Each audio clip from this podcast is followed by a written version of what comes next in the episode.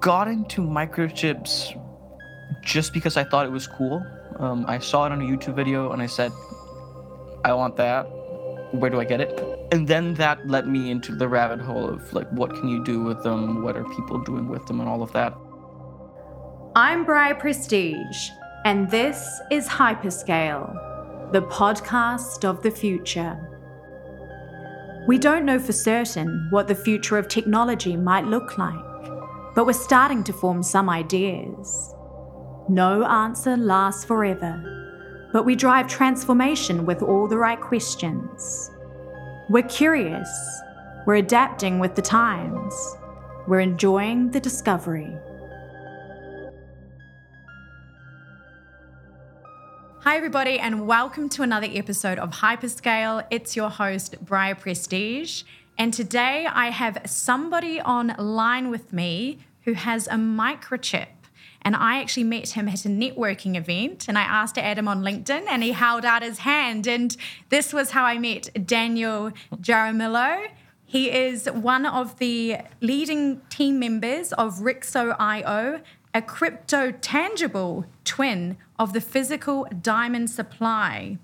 So very interested to hear a little bit more about this, and welcome to the show, Daniel. How are you? I'm doing great. Thank you for having me. And I always love talking back to people that scanned my chip.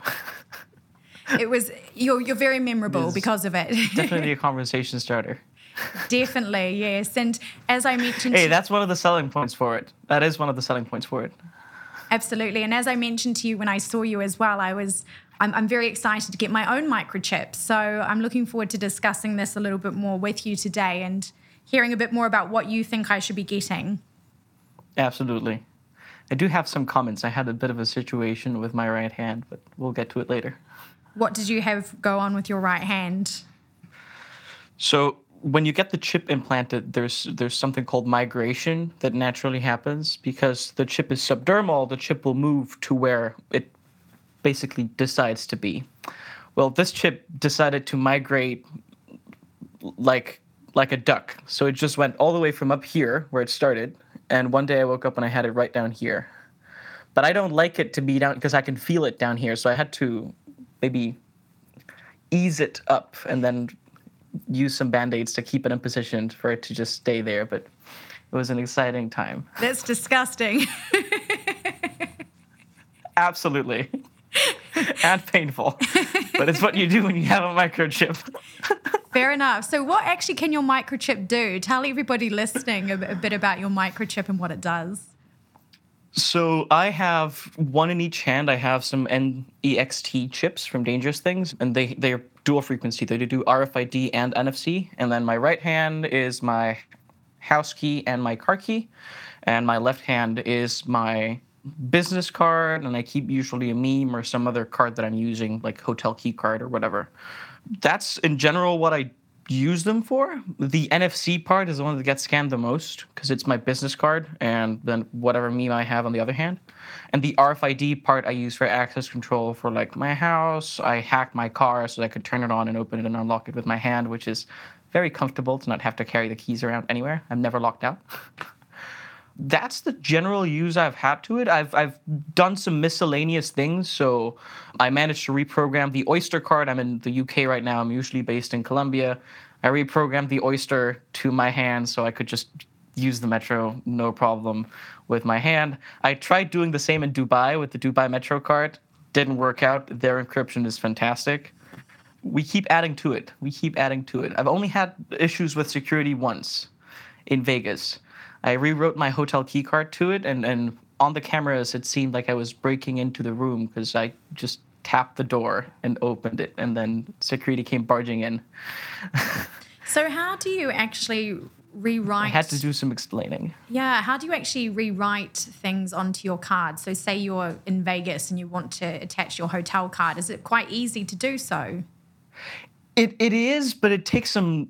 getting used to. I mean, it kind of depends on what kind of chip you have and being able to diagnose what's out there. So When you get the chip from Dangerous Things in particular, they will sell you a little card or, and some chips that you can use to test what kind of reader is out there. So you can understand, oh, this reader is RFID, so it's low frequency, or it's NFC, high frequency, something like that. And then you decide how to interface with the devices based on the type of chip that you have. So if you want to do some types of NFC chips for access control, can't be written into this chip, but some others can. So you have to pick, basically diagnose what's around you and pick. And what I do is for all NFC rewrites, I'll just use my phone. And I have some apps in here that I can decrypt cards with and then clone them into the chip. And for all RFID things, I carry a little cloner with me. So it's one of those little, the penguin things, the orange thing. I'll send you a link. It allows you to clone any NFC or RFID chip, decrypt it, and then you can just clone it to your chip whenever you want. You have to do check. Like, I use that to check and diagnose. Like, oh yeah, I can clone this key card. I can clone this, like, whatever. I didn't realize it was as easy as that. Do you know how I can get my chip unlocking my LDR8? I don't know what the type of key card that is, but I'm sure you can. I saw somebody that got their Tesla key card formed into a chip so that they could unlock that. So. Okay. I'm sure there's a way. Good, yeah. I'm keen to explore and figure it out a little bit more. So starting off with understanding a little bit more about your company, RXXO, tell us a bit about this. And when we were at our networking event with you, you very kindly gave me an NFT diamond and a real diamond as well. Not an engagement diamond, but a diamond nonetheless. A diamond nonetheless. That's a great description of the type of diamond. So basically it was around a year ago that we started with the company and the whole idea and developing it. All of the partners, we're all super Web3 nerds. We love the idea of living in the metaverse. We've been exploring VR and we've been exploring new technologies for a bit now. And we decided that the NFT space was a space that we could totally explore and discover new things in. And that led us on a pathway. We started with the fact we wanted to create a meta material. So something that gave value to the things you see in the metaverse. It evolved into a new concept of we recognize that the world around us is full of stuff, little trinkets, little objects, and everything carries meaning, right? How do we bring that stuff into a virtual world? How do we make all the little trinkets that go around you to carry that same meaning in a virtual space? And the one object we decided to mimic and basically create the Cryptangible. For us, Cryptangible is just replicating the social contract of a physical object as a digital-only asset, so it carries all the principles, but it's not tied in any way between the physical and virtual bridge. And we went for diamonds because it was only natural. I mean, diamonds are universal, so there's billions of diamonds out there, and they range in sizes, and they carry a certain number of traits, usually 4 to 6, depending on how deep you want to go into the traits, that give it some value depending on the size. So it is, in a sense, the original NFT. If you crush it, it's worthless, but if it stays in the cut and all the traits stay perfect, it's worth X amount to you. And also, diamonds carry a lot of meaning with them. So we talked to a lot of diamond experts. We talked to people in the mining industry. We talked to people in the selling of diamonds, grading them. We talked to a person that does replicas of famous diamonds for studies in museums. And we generated basically this curve of supply. So our diamonds go all the way from 0.001 carats, so tiny, tiny, tiny diamond, all the way to 600, which is equivalent to the Cullinan one that the queen had, now the king has. And of course, that supply. On the smaller side, there is 100 million, and on the bigger side, there's only 10. And it replicates as closely as we can the natural supply of diamonds as the digital-only asset. And as diamonds, we are committed to releasing that supply over the next, the rest of the century, so 77 years, which is also the cycle of the Halley Comet, not by coincidence. Very cool. So we're very excited for it, and we bring in a lot of partners to integrate diamonds into the space because, the idea of grading the stuff is if you have a jewelry company in the metaverse and you want people to carry that meaning with them, yeah, sure, if you put a shiny rock in there, you can say it's a diamond. But if you say, hey, that's a RXXO diamond with this characteristics, it carries a lot more meaning, because then you can use that on a different platform. You can take that off, and it's like a normal diamond, all the stuff that carries into the metaverse. So how many diamonds do you have that you've handed out? I have right now around 150 diamonds, but all of my treasury I've committed to give away to the community. So all the diamonds that I have on my treasury right now, I give away on community events. I give away on giveaways on other spatial groups, everything like that. Until we reach 2 years. After 2 years, I can start keeping my treasury of diamonds. But right now, it's fully philanthropist. Awesome. And your team works strictly in virtual reality, I hear. And I've actually been to your offices yes. in virtual reality and met your CEO. And tell us a little bit about what it's like working in VR all the time, because I don't know about you, but I get very severe cyber sickness. I get hot flushes and I feel quite unwell. I get headaches. Is this something that you get as well, or are you used to it by this point? So I got my Quest 2, I think, 2.5 or 3 years ago. At the beginning, cyber sickness is a thing. Like, it's pretty rough. But I think I just powered through it, because when I started, I really liked flight sims. I'm the flight sim nerd, so I did a lot of flight sim, and that really throws you off. Like, that's the next level of cyber sickness, because it just moves you all around. And after about a month, that went away very quickly. And now I spend around 4 hours a day on the headset. We, of course, adapt them a little bit so that it's more comfortable to use. The whole team uses them. Most of the time, some of them get tired of it eventually, and they'll join from their computer. But in general, I don't anymore. I do notice that some platforms give me more fatigue than others, but when you've used it as much, you kind of just like pick, this is the headset I like, this is how I like to use it in this platform, and we can spend about X time in there.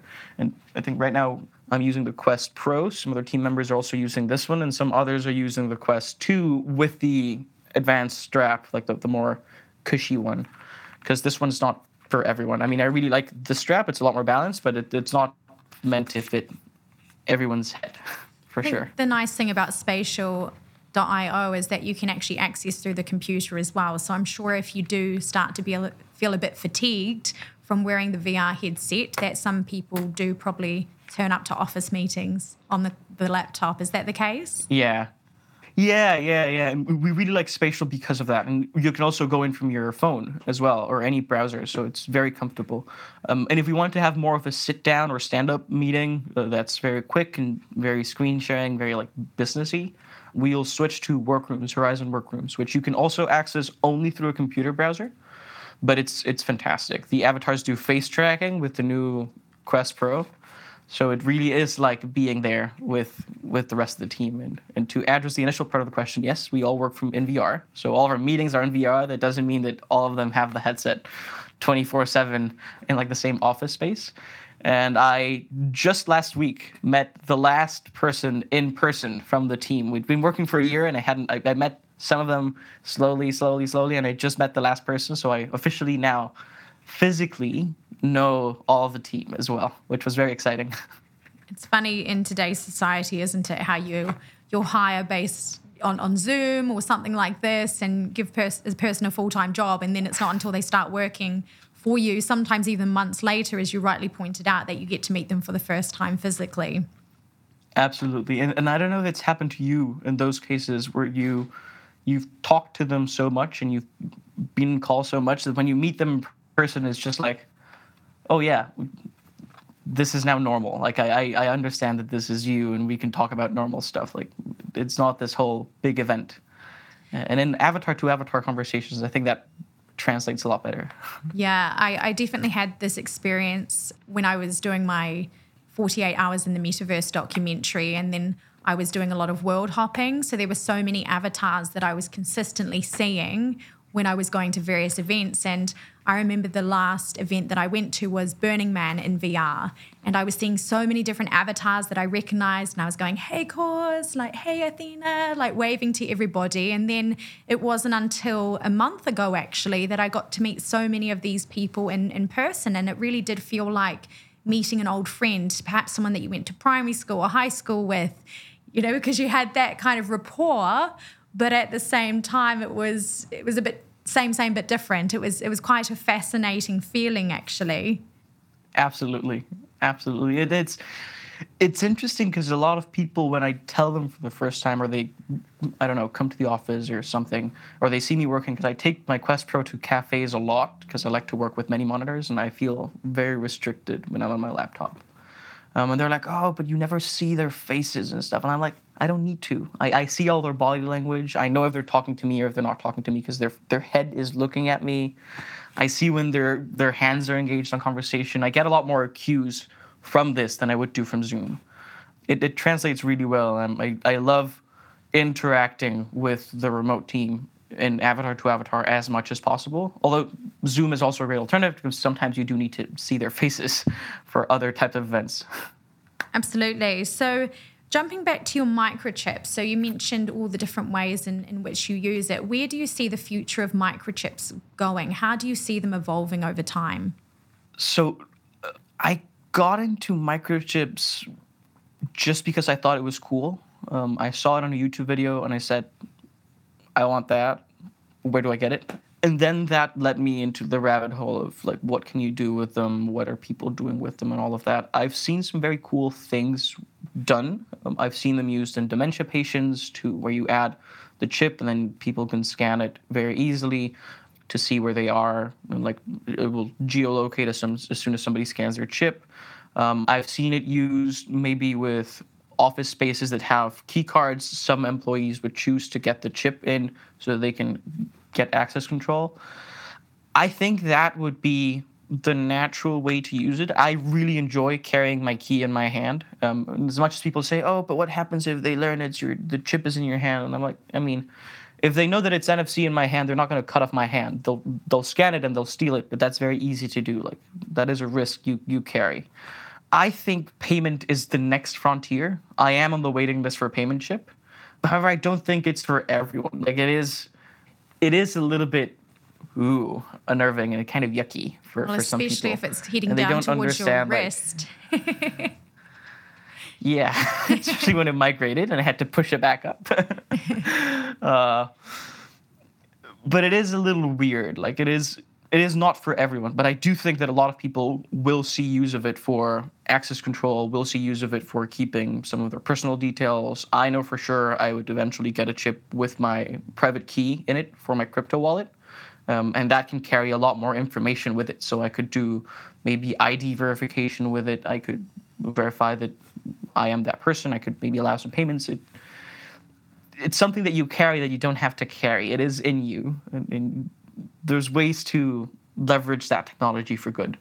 So you mentioned you're on the waiting list for a payment chip. Is this through Dangerous Things? When's this going to be revealed? So I am on the waiting list for the payment chip. I got to know about the company through Dangerous Things, but it is Vivo Key. It's a separate company, and they've been doing a lot of implants for a while. And I think they did a payment chip for a bit. It was one of those flex chips, so it's not as easy to implant as this one. So it's a bit of a bigger gauge. And it worked kind of like a PayPal. So you would load it with X amount of money, and then you could go spend it.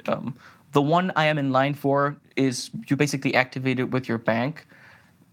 They say 2026, but I honestly think 2027 is going to be ready because payment is very complicated because it's like two-way transaction. Like, the reader does something with your card, and then the chip is a little bit more heavy and complex than the ones you have in your hand. And also, credit cards and debit cards expire, and I don't want to be replacing my chip every couple of years because as much as I love having them, I don't love implanting them or removing them or having anything to do with relocating them.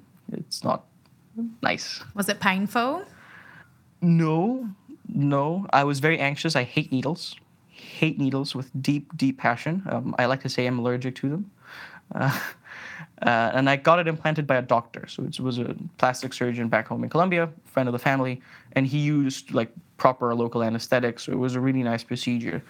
I was so anxious that when he decided to calm me down by showing me the needle, and I just saw a coffee stirrer sticking out of his hand, I passed out twice. But you live and learn. So the thought of it was more painful than the actual procedure itself, would you say? Absolutely. But the one thing, like when you're going to do it, local anesthetics or at least topical anesthetics, like something to take the edge off, because it is a feeling that you haven't felt before. Is it as big as a grain of rice, or how big is it? Is it bigger?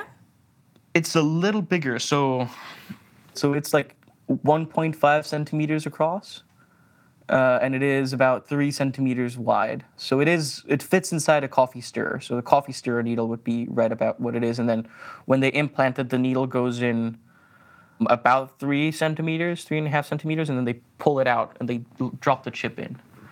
You feel a bit of a pop. And then for the next 3 days or so, it's like having a grain of rice in your hand. You do feel it when you move it, but after it heals, it disappears completely, and it just becomes a part of you.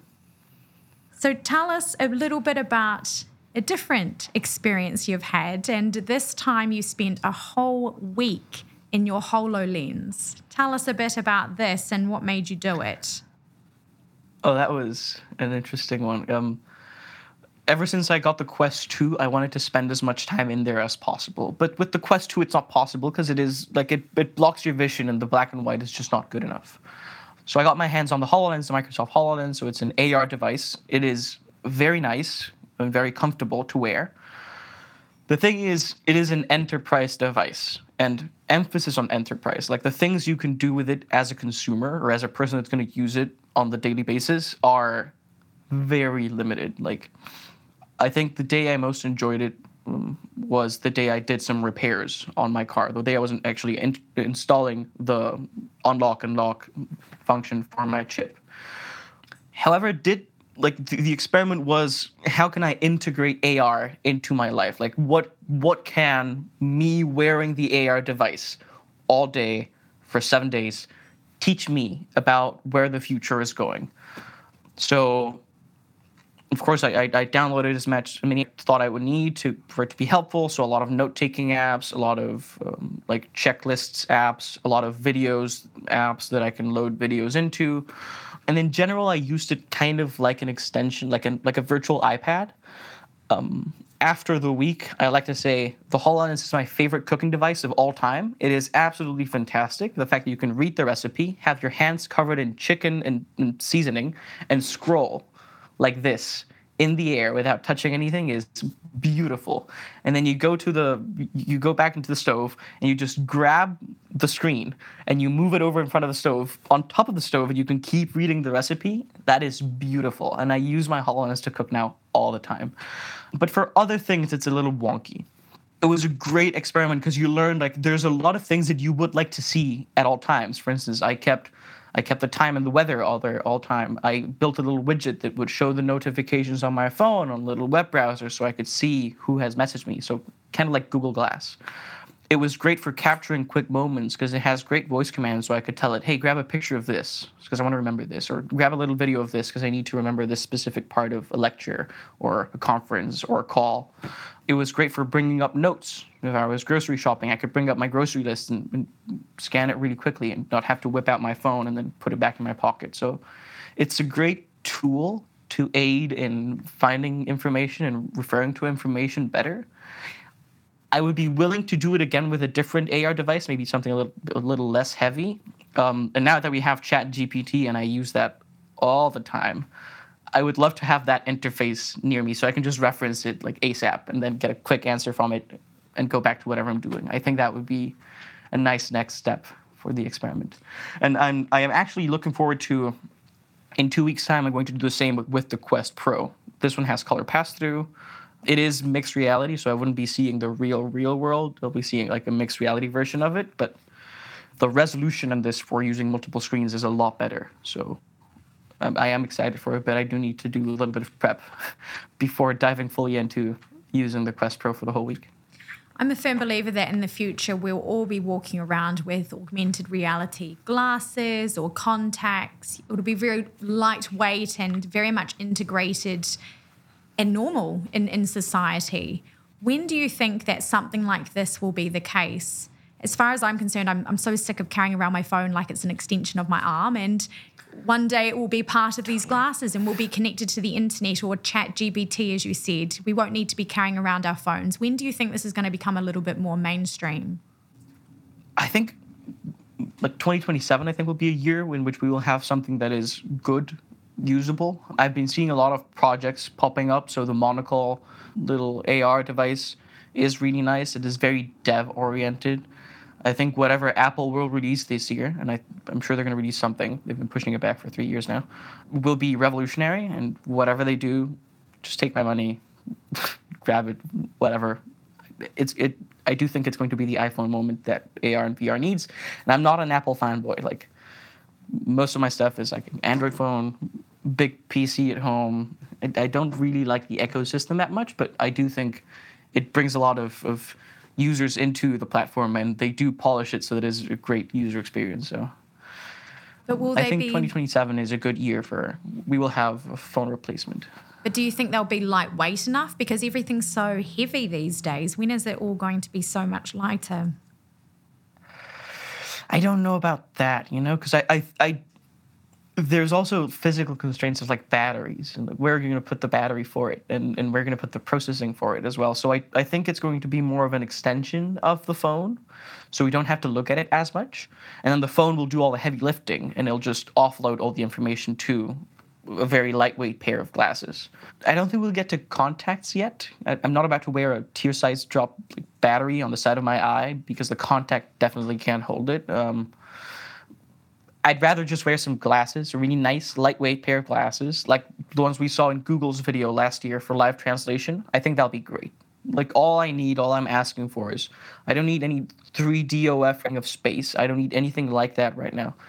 I need a Google Glass reimagined, so I don't have to pull out my phone as much, and I don't have to look at my smartwatch because that screen is too small and it's hard to interface with. I'd rather just have it on my face all the time, information that I need access to or that I want to check out really quickly. Just as long as I don't have to pull this out of my pocket every single time. I love it. Awesome. So I'm going to ask you to imagine a scenario. Okay, you ready? It's 2043. You've traveled into the future. You've woken up in the morning in an organic breathing bed, and you've walked into the kitchen and any dish you desire is available at your fingertips. You get ready for your day at work and you put on your suit, which has integrated AI telling you what you need to do for the day. What happens next? So I'm wearing my AI suit that tells me what I need to do, and I'm going to go work out. So I'm going to ask it to give me a workout. But I feel like rowing, so I'm going to go back to my breathing bed. And my breathing bed is going to turn into something I can row into, because my house is going to be fairly small. You know, there's not that much space in the future. There's a lot of us coming. So my house is very versatile and evolves with me. So it turns into a rowing machine, and I start rowing. And the environment around me changes because the suit has this integrated, like, visor. And I'm suddenly transported to the place that I want to be rowing at. So today I want to be rowing in the Thames. And I'm going to row. I'm going to see all my friends rowing in the boat with me. One of them is going to be driving the boat. And we're going to be rowing together for about an hour. And it's going to be great. And then we're going to jump into a call. So I'm going to leave my breathing bed, which, of course, I forgot to say good morning to, and it's breathing, so it'll be rude if I don't. So please remember in the future, when we wake up, we have to go say good morning to our bed. And I'll go into my office space, and my office space is the other corner of my little house. And my office space will transform into this office space that I designed together with the team. And all of the team members will be there, telepresence style. And I can feel them a little bit because my suit has haptic feedback. So we can interact, we can have a nice full work day, or we can zoom out and doze into our own little private spaces of our homes.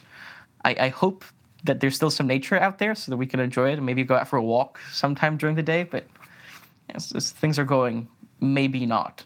Maybe it's a simulation of that, but I think the AI suit is going to be great at simulating it anyway. The AI suit sounds awesome. So I'm like, buy me an AI suit. I'll happily wear it.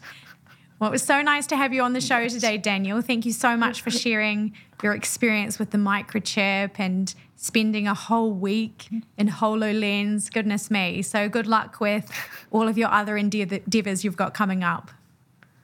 Thank you, and good luck with your chip. Feel free to reach out if you need any help, and I'll send you the link for the little device I use for reprogramming it and testing it and checking what's around you. That will be amazing. Yeah, I'm very excited about my microchip. Looking forward to it. See you later.